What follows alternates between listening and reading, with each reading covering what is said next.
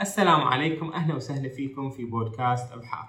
تحية للشعب الفلسطيني وتحية للقضية الفلسطينية هذه التي عانى منها يعني شعب طوال عقود من الزمن بل شعوب شعوب الدول العربية كلها يعني ظلت محفورة في قلبها فلسطين.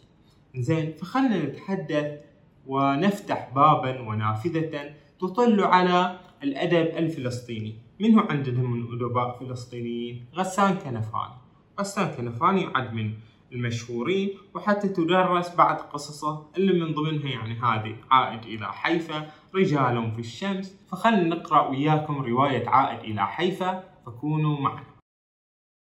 غسان كنفاني لو بنجي بنسأل عنه. يا جماعة هذا وشو إسلامي؟ علماني؟ إشتراك؟ يقولون يساري يساري. زين يعني يعني ويش؟ يساري. هو كذي. وذاك الزمن هذا هو من ذاك الزمن انولد متى؟ 1936 وقتل قتلوه ذولاك في سيارة مفخخة. زين قتلوه هو وبنت أخته. زين كانوا في السيارة فخخوها عليهم وقتلوا زين هذا هو غسان كنفاني زين ويؤمن بال بالكفاح والهذا المهم. هذه من ضمن هالأدب الكفاح وكذي هذا هال الرواية. تتحدث عن شنو؟ عن سعيد وعن صفيه زوجين يا حسرة. يعني جار عليهم الزمن. زين وصادتهم قصة يعني لا تنذكر ولا تنعاد. وش هالقصة؟ تبدأ الرواية إن سعيد وصفية ماخذين طريقهم من رام الله وهم رايحين إلى القدس ومتجهين إلى حيفا الحين وش السالفة؟ وراء هذين الزوجين سرا غامضا يعني كبيرا. وهم قاعدين يمشون في الشارع زين بالسياره يتحدثون زين ويا بعض. يتحدثون عن شنو؟ هم أصلا في أي زمن؟ في زمن ما بعد نكسة حزيران نكسة سبعة وستين.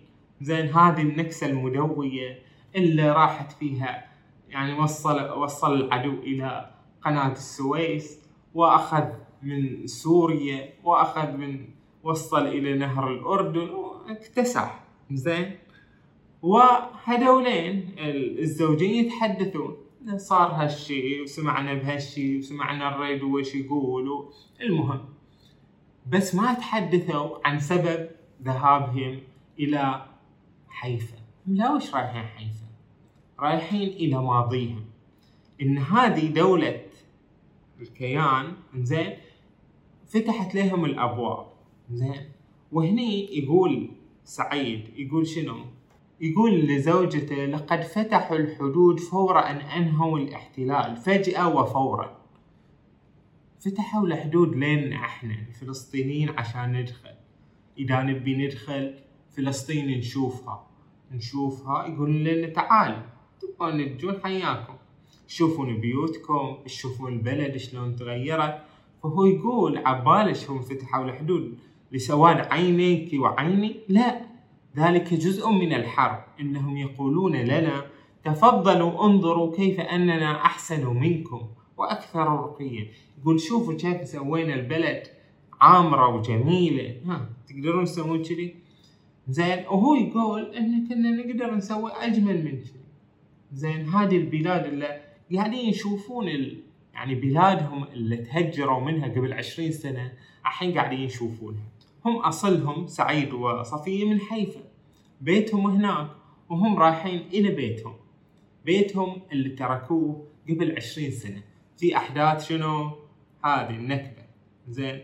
وقد حدثت لهم قصة مهولة في ذلك اليوم المهول يوم النكبة وش اللي صار؟ سعيد كان يشتغل زين. كان ش... كانوا سعيد وصفية كانوا شابين زين. وعايشين حياتهم توهم متزوجين وجابوا لهم ولد سموه خلدون. خلدون عمره خمس أشهر زين. وعايشين في بيت جميل زين. في حيفا. يعني كل شيء يتذكره. وكان عنده سيارة حليوة والسيارة يروح بها الشغل وهو هذا. موجود في الشغل بس في ذاك اليوم صارت يعني ضرب القنابل ويعني أصوات النيران وكذي. ولما صارت هالوقعة كان سعيد في الشغل. زين وكانت زوجته في البيت. سعيد حاول يروح يمين يسار يشوف إن الطرق مسددة وال يعني هذولين الجنود موجودين والناس تجري وتركض. زين وبدأ واضحا إن كل الطرق تؤدي إلى شنو؟ الميناء.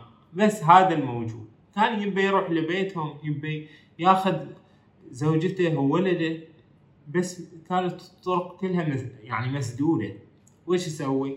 فراح إلى الميناء. وزوجته صفية من ناحيتها كانت في البيت. وسمعت أصوات القنابل والقاذفات والرصاص وكل شيء. زين وسمعت يقولون بيطردونها يبونهم يهاجرون. فنزلت تشوف وش الأمور ولما نزلت ومشت ويا الناس. كذي يعني كان الموج يدفعها باتجاه. وما تذكرت إلا متأخر إنها نست خلدون في البيت. نست خلدون ولدها ذو الخمسة أشهر. الحين قالت تبي ترجع. حاولت ترجع بس كان الموضوع جدا مستحيل. كانوا الجنود يدفعون بهم تجاه الميناء. يلا روح الميناء وبرا طلعوا. فهكذا يعني صارت النكبة. ما شافوا بروحهم سعيد وصفية إلا هم في الميناء. راكبين زورق شافوا بعض. زين قال لها وين خلدون؟ قالت له خلوه في هذا في البيت. كيف نبى نرجع؟ نبى حاولوا مني منك ما حد راضي يخليهم يرجعون خصوصا في يعني كل هالقنابل كل هالبلاوي. زين الواحد ما يقدر يرجع. فاللي صار إن صفية ويا زوجها سعيد خرجوا من بلادهم في حيفا. زين وراحوا راحوا تهجروا وحاولوا طوال هالعشرين سنة يتواصلون ويا الصليب الأحمر. يسألوا من هنا يحاولون يتسللون ما هم قادرين. وش صار على ولدهم؟ ما في فايدة. فالحين عقب عشرين سنة لما سمحت لهم هذه الدولة زين سمحت لهم انه يدشون زين تفضلوا كان تبون تجون تشوفون شلون صرنا يعني أكثر رقيا وكذي حياكم تفضلوا. فالحين بعد عشرين سنة ها هم سعيد. وصفية يمضون في الطرقات نحو حيفا ليكشفوا عن مصير ولدهم خلدون يبون يشوفون هل هو حي أو ميت وش صار فيه وش قصته. ظلوا طوال هالعشرين سنة ما تجاوزوا هالموضوع. ظلوا في بكائهم وفي محاولاتهم وفي حزنهم الشديد. بالذات صفية يعني كلش حزان هذا غسان كنفاني يعني تبي حزن حزن خالص عندك غسان كنفاني قالت له صفية قبل أن يذهبون إلى حيفا إذا أردت أن تذهب يا سعيد فخذني معك. لا تحاول أن تذهب وحدك. إنه يعرف صفية جيدا ويعرف أنها تدرك تماما كل فكرة تعبر الرأس وحين نظر إلى صفية رآها ترتجف. وشاهد وجهها يميل بوضوح للإصفرار فخرج من الغرفة إذ أحس هو الآخر بدموع حارقة تسد حلقة ومنذ تلك اللحظة لم يكف اسم خلدون عن الدق في رأسه تماما مثل ما كان قبل عشرين سنة حين سمعه يدق المرة تلو الأخرى فوق الزحام المتدفق أمام مياه الميناء الباكية ولا شك أنه كان كذلك. بالنسبة لصفية وقد تحدثا طوال الطريق بينما هم يسلكون من رام الله إلى حيفا. تحدثوا عن كل شيء إلا عن خلدون. لأن هذا الموضوع الغصة الخطأ اللي ارتكبوه زين في إنهم خلوا طفلهم. وهو يعني خطأ يعني تلقائي يصير.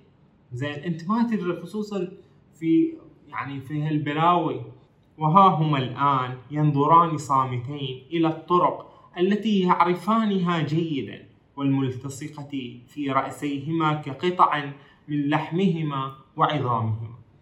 تعرف إذا تمشي في يعني مكان أنت عارف إنه خابزنا هذا هذه بلادي أنا عشت فيها. زين عشت فيها كل طفولتي وشبابي وخرجت منها شابا. زين وها أنا أعود بعد عشرين سنة. لأراها تغيرت وما تغيرت. وبينما كانوا يسيرون في حيفا كان يحس سعيد بأن هذه البلاد تنكره بينما هو يعرفها. وأخيرا وصلوا إلى حيهم وصلوا إلى البيت اللي كانوا موجودين فيه. ونزل من السيارة وشاف البيت زين تذكر شبابه وتذكر شلون إن يعني تخيل إن هذا البيت اللي كان ما تغير فيه شيء. زين كأنه بتطلع منه صفية اللي هي كانت شابة. زين الحين بعد مرور كل هالسنين ومرور كل هالهموم زين تغير كل شيء. كانهم قاعدين يبحثون عن ذكرياتهم ويبحثون عن خلدهم بينما هم يسيرون باتجاه هذا الباب يلاحظون كل فرق. ويعرفون كل التفاصيل. وشاف شجرة السروة اللي كانت موجودة قبل عشرين سنة بس كأنها شوي كبرت وامتدت فيها بعض الأغصان. وكان يعرف إن فيها أسماء محفورة وكتبها يعني بنقشه هو. فرجعت به الذكريات والحنين إلى ذلك الوطن إلا تغير وتغيرت معالمه. أين أهله؟ أين جيرانه؟ على أي حال راح يضرب الجرس. فتطلع عليهم مرة قصيرة متينة شوي شعرها أبيض. تطلع وتطالعهم كذي وتبتسم. فيقولوا لها نقدر ندخل؟ ما فهمت عليهم. فما تفهم عربي. فقاموا يتكلمون وياها بالإنجليزي. فقالت لهم حياكم تفضلوا فدخلتهم هذا البيت. زين وكانت تنظر إليهم بنظرة واثقة ومبتسمة. زين. دخلوا شافوا يعني شافوا كل مفردات بيتهم. كل شيء. زين. تقريبا على حطته. يعرفون تفصيلة تفصيلة يعرفون الجلسة اللي فيها كرسيين هذول قديمين. وفيهم ثلاثة كراسي جدد صاروا. زين. ويعرفون إن في مزهرية. زين. موجودة فيها ريش طاووس. وما زالت موجودة.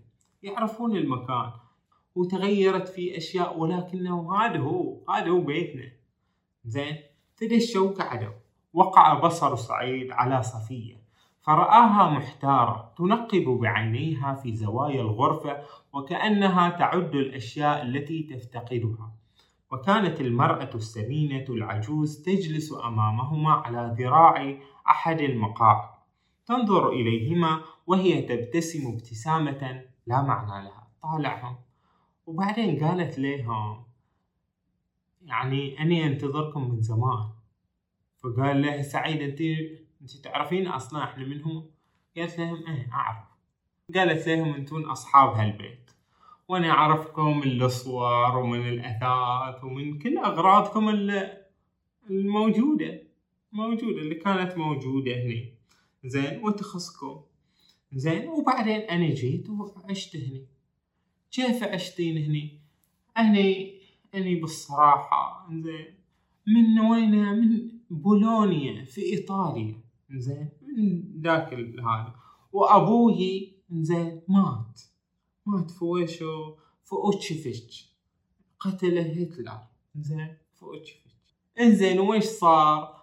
الوكالتنا قالوا لنا ويش رأيكم تروحون؟ زين تروحون هذه فلسطين وتسوون فيها دولتكم دولة الكيان. يلا. فجينا أنا ويا زوجي من بولونيا إلى فلسطين. هذه البلد اللي أنتم الحين قاعدين فيها. فلما جينا هني هالبلد شفنا أشياء غريبة أشياء شوي يعني عنيفة بالصراحة. جيني قبل ما أنتم تتهجرون يعني صارت يعني هذه النكبة في نيسان في شهر أربعة. زين وهم جو في شهر ثلاثة 1948 وشافوا البلاوي وشافوا الفوضى. زين وشافت بأم عينها كيف أن طفلا زين مفلوت. يعني كيف أن الجنود يفلتون طفل في الشاحنة. زين عادي. الطفل ميت فالتينه في الشاحنة. وانخطف قلبه. ولكن بعدين بعد النكبة بشوي اكتشفوا خلدون. خلدون يعني قصته قصة. حين تركوه أبوه وأمه. فظل يصيح يصيح زين وجيران جيرانهم يعني اللي عاشوا بعدين يعني تم إحلال ناس غير. فسمعوا بعض الجيران صوت صياح طفل. زين وراحت مرة زين تحاول يعني تصل إلى هذا الصوت. وفتحت الباب بقوة وحصلت هذا الطفل وكان يعني في حالة يرثى لها. وبعدين راحت سلمته إلى الوكالة مالتهم. يعني تعرفون عصاباتهم هذا وبلاويهم سلموه له.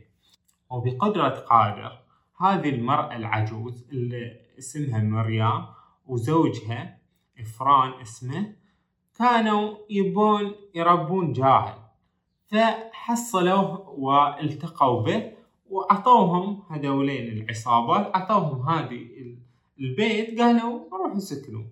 بما أنه يعني صار الحين ملكنا يلا بس سكنوا سكنوا هذا صار لكم. فعاشوا هم أفران ومريم وهذا الطفل اللي سموه شو؟ سموه دوف.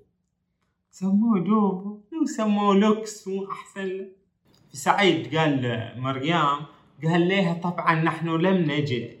يعني هذا البيت لنقول لك اخرجي من هنا. ذلك يحتاج إلى حرب. إحنا عشان نقول ليش طلعي من هنا نحتاج حرب. زين. بس إن شاء الله تجي الحرب. هذا. وشدت صفية على يده قالت له اسكت الحين. حرب حرب. كي لا يمضي في الحديث فانتبه وعاد يحاول الكلام مقتربا من الموضوع. وبعدين قال لها هني في هذا المزهرية فيها حين خمس ريشات. هاي قبل كانوا سبع ريشات. وين هذا؟ وين الريشتين الباقي؟ يقول كذي. كان شوي متوتر سعيد. زين فقالت هذه مريم قالت له إيش دراني عن تحاكين على ريشي كانوا يمكن دوف لعب بهم وهذا وشالهم. زين. يوم كان صغير. قال لها دوفو دوفو إيش هذا بعد؟ صابوني؟ لا تقول له لا هذا ولدي. لست أدري ماذا كان اسمه. أنتم وش سميتونه ما أدري. وإن كان يهمك الأمر فهو يشبهك كثيرا. تقول له ترى يشبهك. شبهه منك شبه كبير. يعني هني اتضح لسعيد وصفية إن ولدهم حي وإن هذه ربته زين فحين بين يفرحون أو يحزنون؟ طبعا غسان كنفاني ما خلى مجال للفرح. ما في فرح لأنه يعني إنه ترى حي. كان المفروض يكون ميت. زين بس بس المشكلة حين إنه عاش هذا يعني ما هو خلدون ولدنا تغير إلى دوف وهذه أمة. وهذه أمة إن هي يعني يعني بالصراحة دين غير ايديولوجيا غير. يعني يعني أكيد دوف هذا بيصير معاكس لنا. يعني فقال سعيد لمرته خلنا نمشي. هذا الدوب أكيد الحين يعني هذا بو ما ما بيكون ولدنا ما بيرحب بنا أكيد ما بيرحب بنا بعدين سعيد سألها قال لها متى بيحضر هذا الدوب؟ متى بيحضر؟ خلنا نشوفه. فقالت له يعني المفروض يجي الحين بس إنه ممكن يتأخر. هو ترى مثل أبوه. كان وقفت. زين وقفت عن الكلام. ترددت؟ ما تكلمت فالحين صفية تقول لرجلها تقول لها شوف إيش تقول؟ تقول إن هذا مثل أبوه كأن في أبو ثاني له غيرك. فشوفوا المفارقة. وهني قالت مريم لسعيد قالت له اسمع يا سيد سعيد أريد أن أقول لك شيئا مهما ولذلك أردتك أن تنتظر دوف أو خلدون إن شئت. كي تتحدثا وكي ينتهي الأمر كما تريد له الطبيعة أن ينتهي. أتعتقد أن الأمر لم يكن مشكلة لي كما كان مشكلة لك؟ طوال السنوات العشرين الماضية وأنا محتارة والآن دعنا ننتهي من كل شيء. أنا أعرف أبوه وأعرف أيضا أنه ابننا ومع ذلك لندعه يقرر بنفسه لندعه يختار. لقد أصبح شابا راشدا. وعلينا نحن الاثنين أن نعترف بأنه هو وحده صاحب الحق في أن يختار. أتوافق؟ فقالت ليه يعني هو هو دوف إذا جاء. زين هو يختار بيني وبينك. هو يبي يعيش ويا منهم هو له الحق. فقالت صفية أكيد يعني بيختار أبوينا الحقيقيين. هذا ولدنا وانتون جيتون واخذتون بلادنا. إحنا اللي جبناه إحنا اللي حبيناه إحنا إحنا اللي بكينا من اجله عشرين سنة. أكيد هو بيرجع لنا. بس سعيد كان له وجهة نظر أخرى عن زوجته. قال لها ماذا تعتقدين إنه مخدوع وقد يكون أكثر حماسا لها منهم. لقد بدأت الجريمة قبل عشرين سنة ولا بد من دفع الثمن. بدأت يوم تركناه هنا. يقول لها إحنا سوينا الجريمة لما تركناه. قالت له ولكننا لم نترك. أنت تعرف. فقال لها بلى كان علينا أن لا نترك شيئا. خلدون والمنزل وحيفا. ألم ينتبك ذلك الشعور الرهيب الذي انتابني وأنا أسوق سيارتي في شوارع حيفا؟ كنت أشعر أنني أعرفها وأنها تنكرني. وجاءني الشعور ذاته وأنا في البيت. هنا هذا بيتنا. هل تتصورين ذلك؟ إنه ينكرنا. ألا ينتابك هذا الشعور؟ إنني أعتقد أن الأمر نفسه سيحدث مع خلدون وسترى بس شوفي فقام الصفية تصيح وش بيدها تسوي حزن على حزن. وحين جينا نفرح بدوف. خلنا إن شاء الله نفرح به. إن شاء الله يجي ويقبلنا إن شاء الله. يلا. ولا شوي ويجي دوف. زين هذه اللحظة الحاسمة اللي بيتقرر فيها كل شيء. الكل كان يرتجف. نظر سعيد نحو مريم ورأى أنها جالسة هناك مصفرة الوجه وترتجف. ولم يكن لديه مقدار من الشجاعة يكفي للنظر إلى صفية. صفية عاد كل شحن فثبت عينيه ناحية الباب. وجاء صوت الخطوات خطوات دوف وهو جاي وسمع صوت متردد من دوف يقول ماما. زين وارتجفت مريم قليلا. فيما استمع سعيد إلى زوجته تشرق بدمعها بصوت لا يكاد يسمع. الحين ماما المفروض هاي صفية. واللي دوب يتكلم مرة ثانية الحين بس المرة يتكلم بالعبري. زين؟ ولا مريم تخبر هذولين تترجم لهم تقول لهم ترى يسألني إن لوش قاعد في الصالون لهالوقت المتأخر. فتكلمت مريم بالإنجليزي تقول له تقول له تعال هنا يا دوب يوجد ضيوف يرغبون برؤيتك. تقول له تعال. فجاء دوب زين ودش دخل داخل. وش كانت الصدمة؟ شافوا رجال طويل لابس زي عسكري زين؟ وكبوس عسكري شديد شايل شافوا. هذا دوف هذا هو خلدون اللي إحنا ننتظر عشرين سنة. يعني جندي جندي وفيه الدولة دولتهم اللي يدافع عنها. هذا هو هذه المفاجأة. وقفز سعيد واقفا كأن تيارا كهربيا قذفه عن المقعد. هذه هي المفاجأة هذه هي المفاجأة التي أردت منا انتظارها. هذه قامت مريم طالعت. دوب قالت له أريد أن أقدم لك والديك والديك الأصليين. ها جود. هذول أبوك وأمك شوفهم طالعهم زين.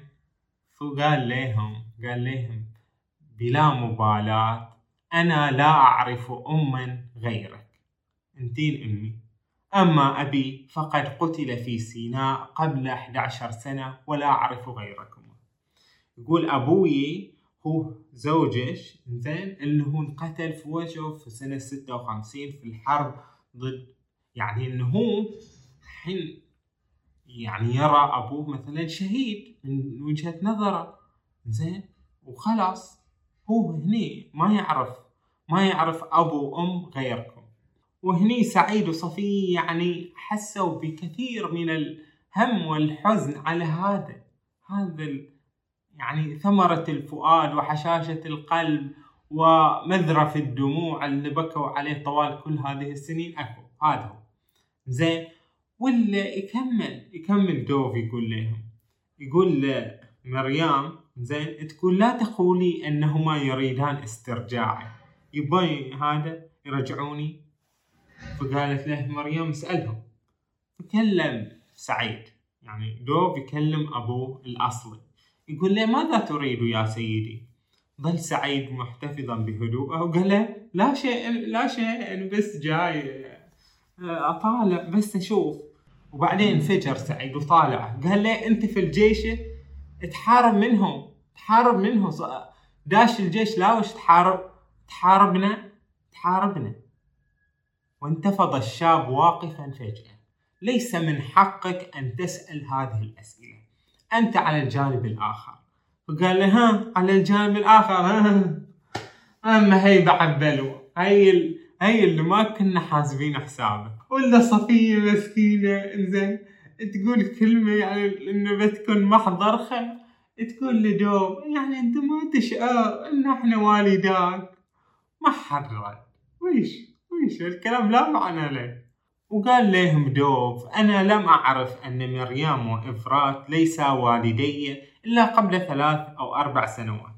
منذ صغري وأنا يهودي أذهب إلى الكنيس وإلى المدرسة اليهودية وآكل الكشير وأدرس العبرية. وحين قال لي أنني لست من صلبهما لم يتغير أي شيء وحين قالا لي أن والدي الأصليين هما عربيان لم يتغير أي شيء لا لم يتغير ذلك شيء مؤكد إن الإنسان هو في نهاية الأمر قضية فقال سعيد من قال ذلك؟ قال ماذا؟ من الذي قال أن الإنسان هو قضية؟ لا أعرف لا أذكر لماذا تسأل؟ لمجرد الفضول. الصحيح لمجرد أن ذلك بالضبط ما كان يدور في بالي هذه اللحظة. وإيش اللي يدور في بالك يا سعيد؟ أن الإنسان هو قضية. هو يعني يجزم بأن فعلا الإنسان هو قضية. يقول ليه سعيد يرد عليه؟ يقول ليه أنت ممكن تقابل في الجبهة خالد ولدي؟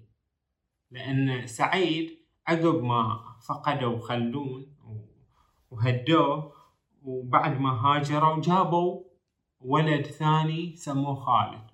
وجابوا بنت سموها خالدة زين يقول ليه؟ انت ترى يمكن تشوف في الجبهة خالد ولدي. وما بقول لك انه أخوك. زين لأن صحيح. الإنسان في النهاية شنو؟ قضية. قال دوف بعد أن عرفت أنكما عربيان كنت دائما أتساءل بيني وبين نفسي. كيف يستطيع الأب والأم أن يتركا ابنهما وهو في شهره الخامس ويهربان؟ وكيف يستطيع من هو ليس أمه وليس أباه أن يحتضناه ويربياه عشرين سنة؟ عشرين سنة؟ أتريد أن تقول شيئا يا سيدي؟ قال سعيد لا ما بقول شيء. وش تبي بعد تقول؟ كمل حكي ما لك إلا خالد ولدي.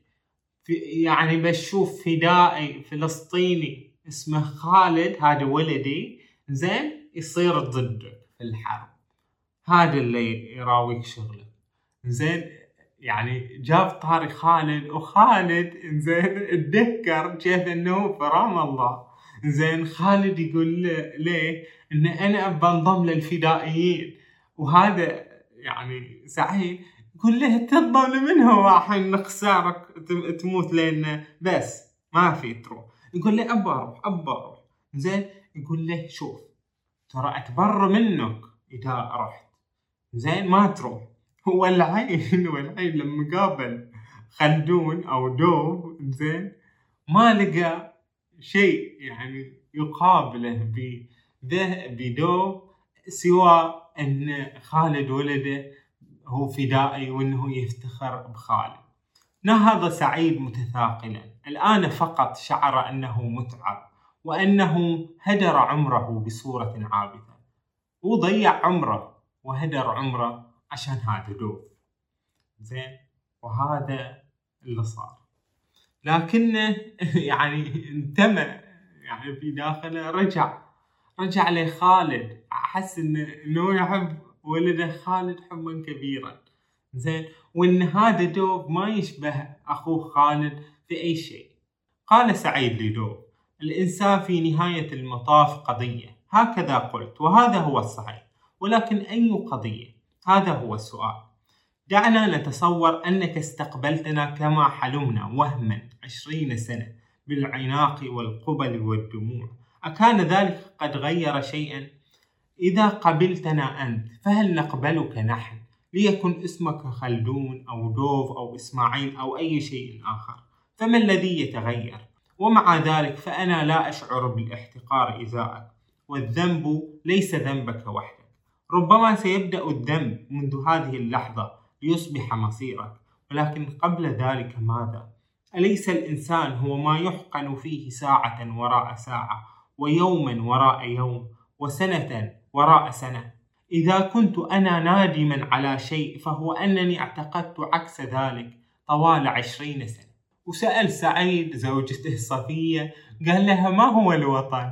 صفية مسكينة طالعت كذي. تقول له وش وش تقول؟ الوطن. قال قال لها الوطن هو إيش الوطن هو شنو؟ هو ريش الطاووس هذا؟ هو هالجلسة؟ هو هو هو ماذا؟ هل هو خلدون أوهامنا عن الأبوة البنوة؟ ما هو الوطن؟ كان ما يزال ينظر إلى دوف حين قام هذا الآخر فجأة ووقف أمام سعيد منتصبا كأنه يتصدر طابورا من الجنود المختبئين. وبذل جهده كي يكون هادئا وقال كان يمكن لذلك كله ألا يحدث. لو تصرفتم كما يتعين على الرجل المتحضر الواعي أن يتصرف. شلون؟ شلون نتصور نتصرف كرجال متحضرين؟ كان عليكم ألا تخرجوا من حيفا. وإذا لم يكن ذلك ممكنا فقد كان عليكم بأي ثمن ألا تتركوا طفلا رضيعا في السرير. وإذا كان هذا مستحيلا فقد كان عليكم ألا تكفوا عن محاولة العودة. أتقولون أن ذلك أيضا كان مستحيلا؟ لقد مضت عشرون سنة يا سيدي عشرون سنة. ماذا فعلت خلالها كي تسترد ابنك؟ لو كنت مكانك لحملت السلاح من أجل هذا. أيوجد سبب أكثر قوة؟ عاجزون عاجزون مقيدون بتلك السلاسل الثقيلة من التخلف والشلل. لا تقل لي أنكم أمضيتم عشرين سنة تبكون. الدموع لا تسترد المفقودين ولا الضائعين. ولا تجترح المعجزات. كل دموع الأرض لا تستطيع أن تحمل زورقا صغيرا. يتسع لأبوين يبحثان عن طفلهما المفقود. ولقد أمضيت عشرين سنة تبكي. أهذا ما تقوله لي الآن؟ أهذا هو سلاحك التافه المفلول. تبكون تبكون أنتم حاجزين يقول له دوف. وهني يعني سعيد شلون بي بيستقبل هالكلام؟ فقال له سعيد افترض أن إحنا جبنا هل جبننا يعطيك الحق في أن تكون هكذا؟ إن خطأ زائد خطأ لا يساويان صحا ولو كان الأمر كذلك لكان ما حدث لإفرات ولمريم في أوتشفيث صوابا. ولكن متى تكفون عن اعتبار ضعف الآخرين وأخطائهم مجيرة لحساب ميزاتكم؟ مرة تقولون إن أخطاءنا تبرر أخطاءكم. ومرة تقولون إن الظلم لا يصحح بظلم آخر. تستخدمون المنطق الأول لتبرير وجودكم هنا. تقولون إحنا موجودين. لأن أخطاءنا تبرر أخطاءكم. أنتوا سويتوا أخطاء وإحنا جينا. وتستخدمون المنطق الثاني لتتجنبوا العقاب الذي تستحقونه تقولون ها إحنا صح ظلمنا بس مو عدل جن تظلمونا من جديد. ما يصير. ويخيل إلي أنكم تتمتعون إلى أقصى حد بهذه اللعبة الطريفة. أنا لا أتحدث إليك مفترضا أنك عربي والآن أنا أكثر من يعرف أن الإنسان هو قضية. إنما أتحدث إليك مفترضا أنك في نهاية الأمر إنسان يهودي أو فلتكن ما تشاء ولكن عليك أن تدرك الأشياء كما ينبغي. وأنا أعرف أنك ذات يوم ستدرك هذه الأشياء. وتدرك أن أكبر جريمة يمكن لأي إنسان أن يرتكبها كائنا من كان هي أن يعتقد ولو للحظة أن ضعف الآخرين وأخطائهم هي التي تشكل حقه في الوجود على حسابهم وهي التي تبرر له أخطاءه وجرائمه. وبعد كل الذي قاله سعيد يعني أحس أن يعني هذا خلون وقصته انتهت. زين وأحس في تلك اللحظة بشوق غامض لخالد وود لو ليستطيع أن يطير إليه ويحتويه ويقبله ويبكي على كتفه مستبدلا أدوار الأب والابن على صورة فريدة لا يستطيع تفسيرها. وبعدين قال لزوجته عرفت الحين وش معنات الوطن؟ أتعرفين ما هو الوطن يا صفية؟ الوطن هو ألا يحدث ذلك كله. وسألته زوجته متوترة بعض الشيء. ماذا حدث لك يا سعيد؟ وش فيك استجنيت؟ قال لها لا شيء أبدا. فقط أفتش عن فلسطين الحقيقية. فلسطين التي هي أكثر من ذاكرة. ما هي فلسطين بالنسبة لخالد؟ إن خالد لا يعرف المزهرية ولا يعرف البيت ولا يعرف آه، أشجار السر ولا يعرف ما جاء هذه ما حيفا كلها زين؟ ولكنه مستعد إنه يقاتل وإنه يكون فدائي عشان فلسطين لأن الإنسان هو قضية. هذه يعني رؤية غسان كنفاني. وإن كان يعني لو أنا ب يعني بضع رأيي الإنسان قبل أن يكون قضية هو إنسان. لأن يعني واضح إن غسان كنفاني يقول هالكلام بالحماس الأيديولوجي عنده.